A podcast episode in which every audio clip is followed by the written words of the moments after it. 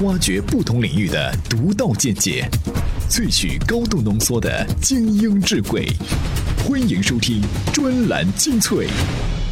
专栏精粹，我是老彭。各位，感谢大家收听我们的节目。在节目当中，您听了就是对我们最好的支持。当然，如果您会点赞、会评论、会关注我们的微信公众号，就是对我们更深度的支持。这是一个互联网的时代，我们急需我们真正的粉丝能够给我们标记一下。标记到底是什么意思呢？在今天的节目当中，我们将会浅浅的跟各位来提到。好的，先来看看今天都有哪些干货内容。专栏精粹今日话题：互联网慈善要娱乐来催化吗？微信商业化为何不能走 QQ 老路？下一代 iPhone 将为谁而变？如何在两个月内构建产品全国粉丝体系？专栏精粹为独立思考的经营者服务。前段时间，老彭听到罗胖子罗振宇分享了一个关于商业模式的故事。说是啊，有人想出了一个很有意思的商业模式，他们将高端艺术复制品租借给用户装饰，只要两千元的押金，无需租金，还支持更换。大家可能都费解，这怎么能够赚到钱呢？但这个模式正好抓住了人性的特点。首先，人的生活品质上去了，就很难下来。尤其是在生活艺术感上，所以啊，两千块钱的押金，实际的退回率很低。其次，人容易对长期放置在身边的物品产生感情，从而将其买下来。这个模式呢，恰好通过降低使用门槛的方式，将原本小众的购买受众扩大到有意提升品味的更大的受众群体，进而，在人性特点的帮助下，提升了原本较低的高端艺术品复制品的购买率。而商业模式的核心要素，其实可以用两点来做归纳：第一呢是群体规模，第二是服务深度。参照这两点来看看微信的商业化之路，就会发觉其实它真的不太顺利。专栏文章：微信商业化为何不能走 QQ 的道路？作者：互联网实践者廖峰。QQ 的商业化历经了内部推动的 Rich Button 会员、QQ 秀、QQ Game 四个步骤，逐步成型。而微信的商业化一直就是一个很模糊的事情。QQ 当初有流量，但不知道如何流量变现，因此不断的推动生态系统的营造。现如今，开放连接世界的微信变现的方式有很多种，却担心因为做得过火，伤害体验而流失用户。时过境迁，用户使用网络的习惯已经改变。但是有一样没有变，那就是对内容无止境的需求。Rich Button 对 QQ 商业化的意义，并不在于广告创收，毕竟所带来的收入远远无法抵消用户快速增长对服务器和带宽的消耗。实际产生的价值在于，用户开始接受除了人与人之间的交流，偶尔通过官方管道了解一下可能需要的信息。朋友圈品牌推广的出现，却是源于广告主对移动互联网广告资源的如狼似渴的需求。而不是微信需要在朋友圈中增加官方信息曝光的机会。移动互联网，大家为什么喜欢 App？是因为只要不喜欢就可以删除。会员对 QQ 商业化的作用是长期锁定了一批有付费意愿的忠诚用户。开通服务时优先挑选赠送的靓号，享受每月一定数量的手机离线消息，种种服务让会员感受身份的价值。而淘宝链接的封杀源于阿里对腾讯生态系统的恐惧。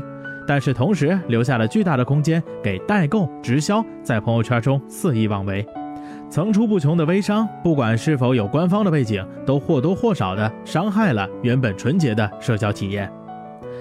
QQ 秀的存在从一开始就定位为商业化中不可或缺的环节，当人群有炫耀和攀比心理的时候，才能触发进一步的消费欲望。公众号的整顿却是因为大量微博运营团队进入微信，将各种陋习带入之后，造成用户活跃度下降之后不得已而为之的事情。QQ Game 在成立之初并没有想过要自己独立开发或者引进大量的游戏，只是基于消费欲望的填充，希望尽快整合游戏行业的合作伙伴，以导航的方式流量变现。当众人都没有意识到 QQ 流量价值的时候，就自己动手做起来，引发的一个美丽的误会。朋友圈秀飞机大战排行榜，却是一群游戏厂商盯着微信，还在妄想用白菜价买黄金的情况下，一次被迫的肌肉秀。无所为才能无所不为，正因为开放的架构，才能让一个产品在如此之快的速度下发展。变化才是不变的真理。只要读过失控，就知道背后的那只手才是结果的最终决定者。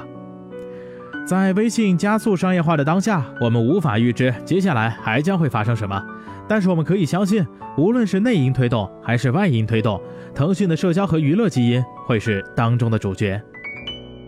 刚刚廖峰先生对比分析了 QQ 和微信商业变现的不同方式，结论是，不管微信加速商业化之后将发生什么。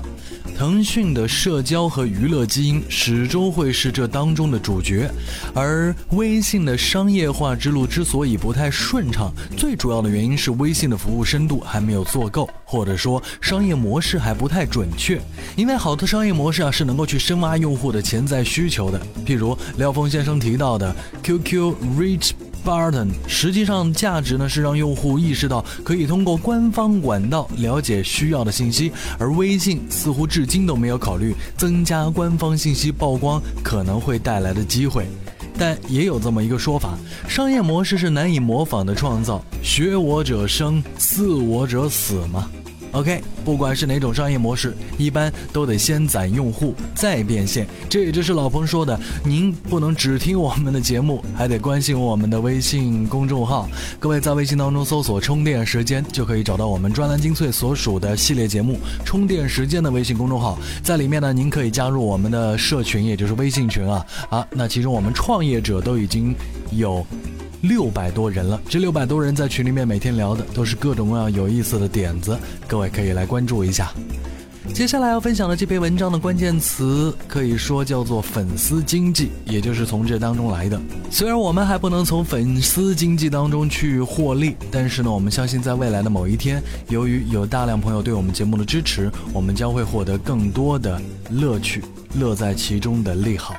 好的，接下来我们听听。自媒体姑婆那些事儿上的一篇文章，告诉我们如何在两个月时间构建起产品全国粉丝体系。专栏文章：如何在两个月的时间构建产品全国粉丝体系？作者：自媒体姑婆那些事儿。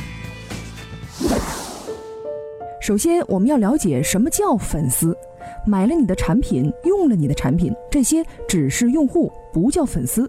所谓粉丝，是基于你产品的特点，在众多用户中沉淀那些可以为产品提出建议、提出想法，并且对你的产品有足够忠诚度的人。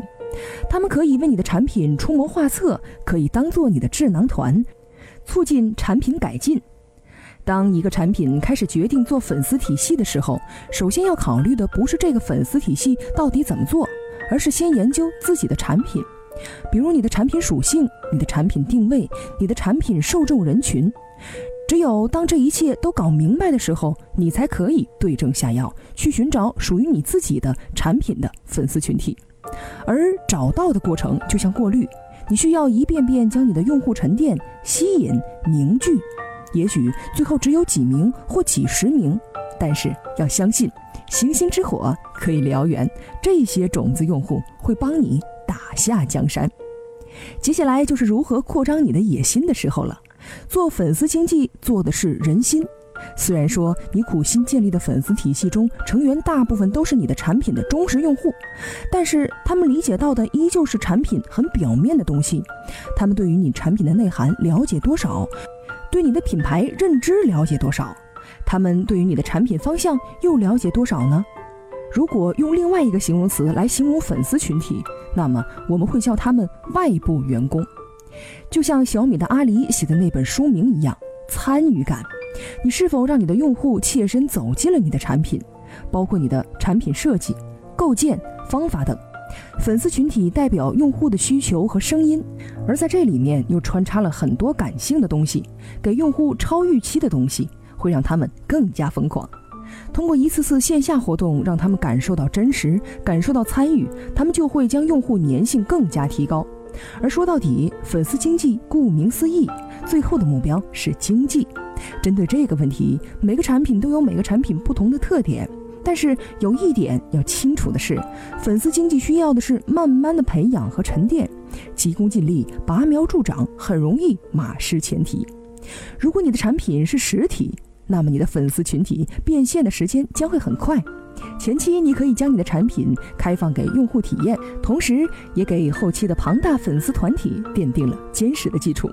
如果你的产品是 APP，那么就需要你有足够的耐心，你得先在用户中心建立足够强大的品牌感知度，然后通过你的商业模式引导用户进行消费。这一步是至关重要的，而这一步的前提是需要准确找出用户的需求痛点，简单粗暴直接的打到痛点上。当你的粉丝群体达到一定规模，忠诚度足够强大。你的粉丝将会是你口碑传播最有效的渠道。我是老彭，这里依旧是专栏精粹。刚刚听到的这篇文章，让我们觉得，不管是互联网产品还是传统企业，都说要构建自己的产品粉丝体系。但万一成功了吧？这是既能增长业绩，又能提升品牌的。可还是那句老话，想做成事儿没那么简单。我们说的是万一成功了。这个时代做产品的最重要是内容，人来了货不好卖不出去，或者说是没有多少回头客。这个时候掌舵人的把控力就显得特别的重要。五月二十九号的十一点到十二点。百度公益一小时，静静的筹集到了四百九十七万给重症孤儿的善款，真的是静静。估计很多人都并不知道这项活动，而这一小时距离二零一四年几乎地球人人都知道的冰桶挑战系列慈善活动的尾声相隔不到一年。如果把这两个活动的因素各自提出来。比较的话，就会发现，百度公益一小时相比冰桶挑战少了最多的元素就是娱乐。但是，互联网慈善真的需要娱乐这个催化剂吗？专栏文章：互联网慈善不需要娱乐的催化。作者：专栏作家凯明。将一个事件娱乐化，能够给这个事件带来更多的注意力，这是毋庸置疑的。但是，如果是一个慈善事件，那么娱乐化的成果很可能是这个事件慈善属性和娱乐属性的博弈。博弈的结果就是，并非所有人都将这个事件看成是慈善事件，而是以一个近乎纯粹的娱乐事件来理解。一旦这个慈善事件的娱乐属性超过了慈善属性，那么从这个转变的传播节点以后的所有受传者接受的，几乎全都是这个事件的娱乐属性。这个慈善事件造成的更多的是人们选择性的忘却了这个事件本身的初衷，即让人们真正去关注需要帮助的人群。但是，如果没有娱乐的催化，也许事件并不能获得全球化级别的关注力。但是，至少它能够将慈善事件的慈善属性得到最大化的保留。而移动互联网传播时代的娱乐发展到今天，可以用一种什么样的状态来形容呢？光速传播。光速消费，光速冷却。举个例子，范冰冰、李晨在微博公开恋情之后，几乎在第一时间里得到了最大化的传播。而作为第二传播手的段子手、广告公司、品牌公司，不放过这个机会进行改造、消费、借势二次传播。于是，在一天之内，近乎百万的我们微博变体就出现在了人们的眼球中。这些变体又进一步的催化了我们这个事件的消费程度。而当一夜过后，这个事件就冷却了下来，冷却的速度也超过了之前的任何娱乐事件。甚至当我问你，李晨、范冰冰几号公开恋情的，你或许一时间想不起来。这就是光速冷却后，人们只能将这个事情留下一个模糊的印象。造成这个局面的，正是飞速传播的互联网对于任何一个热点的过度消费所造成的透支效应。那么这种状态下的娱乐，如果和慈善活动相结合，也许带给慈善的另一个负面的因素，就是事件的热度陡增后的陡降冷却。但是慈善本身就是一个冷属性的活动，无论它如何借助各种工具使自身的关注度增加，也没法改变这个行为本身就是理性与冷静的结合体。如果人们在娱乐中关注了某一件慈善事件，也很有可能因为这个娱乐话题的急速冷却后，对这个慈善事件随即淡忘。这样的结局是对慈善事件很不利的。所以，互联网慈善不需要娱乐来催化。不管互联网慈善需不需要娱乐来催化，我们认为关注就是力量。有了关注，这些群体才会得到关爱和帮助。只要不偏离慈善的目的，无论是娱乐化还是商业化，就都不存在所谓过度的问题。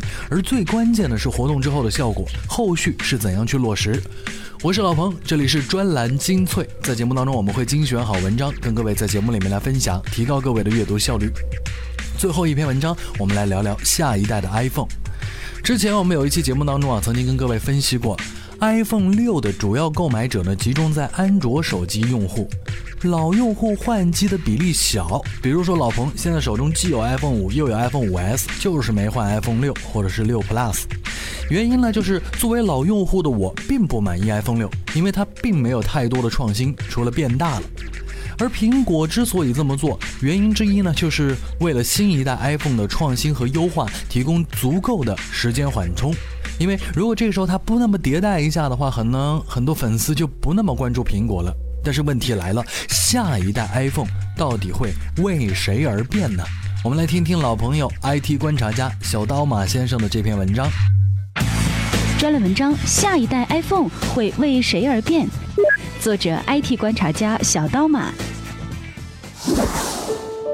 有媒体披露，下一代 iPhone 手机将配备立感触控技术，双击和长按等复杂操作手势都将被淘汰。除了边框是仿 Apple Watch 设计之外，还会使用跟 Apple Watch 差不多的窄边框，手机尺寸变得更小，但是屏幕大小不变，主键功能一个也不少。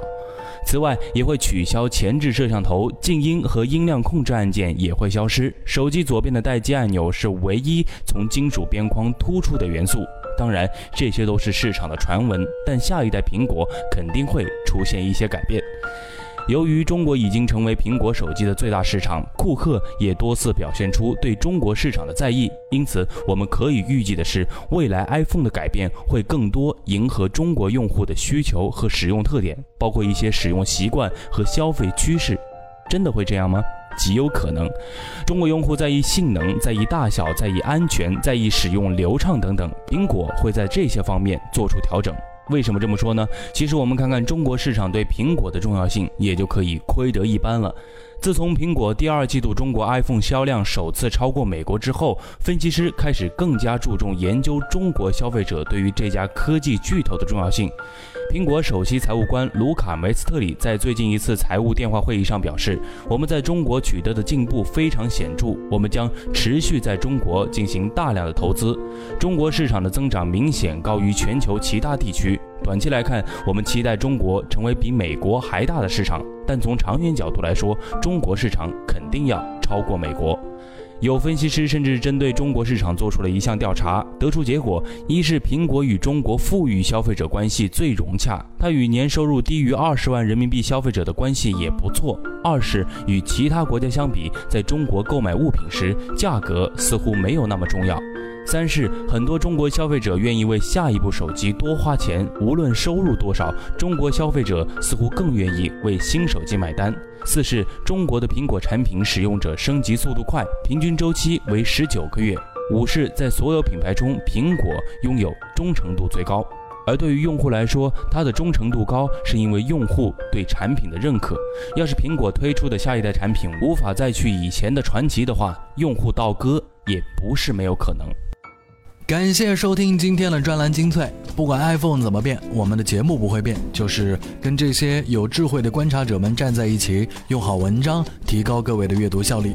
专栏精粹，我是老彭，咱们下期再会。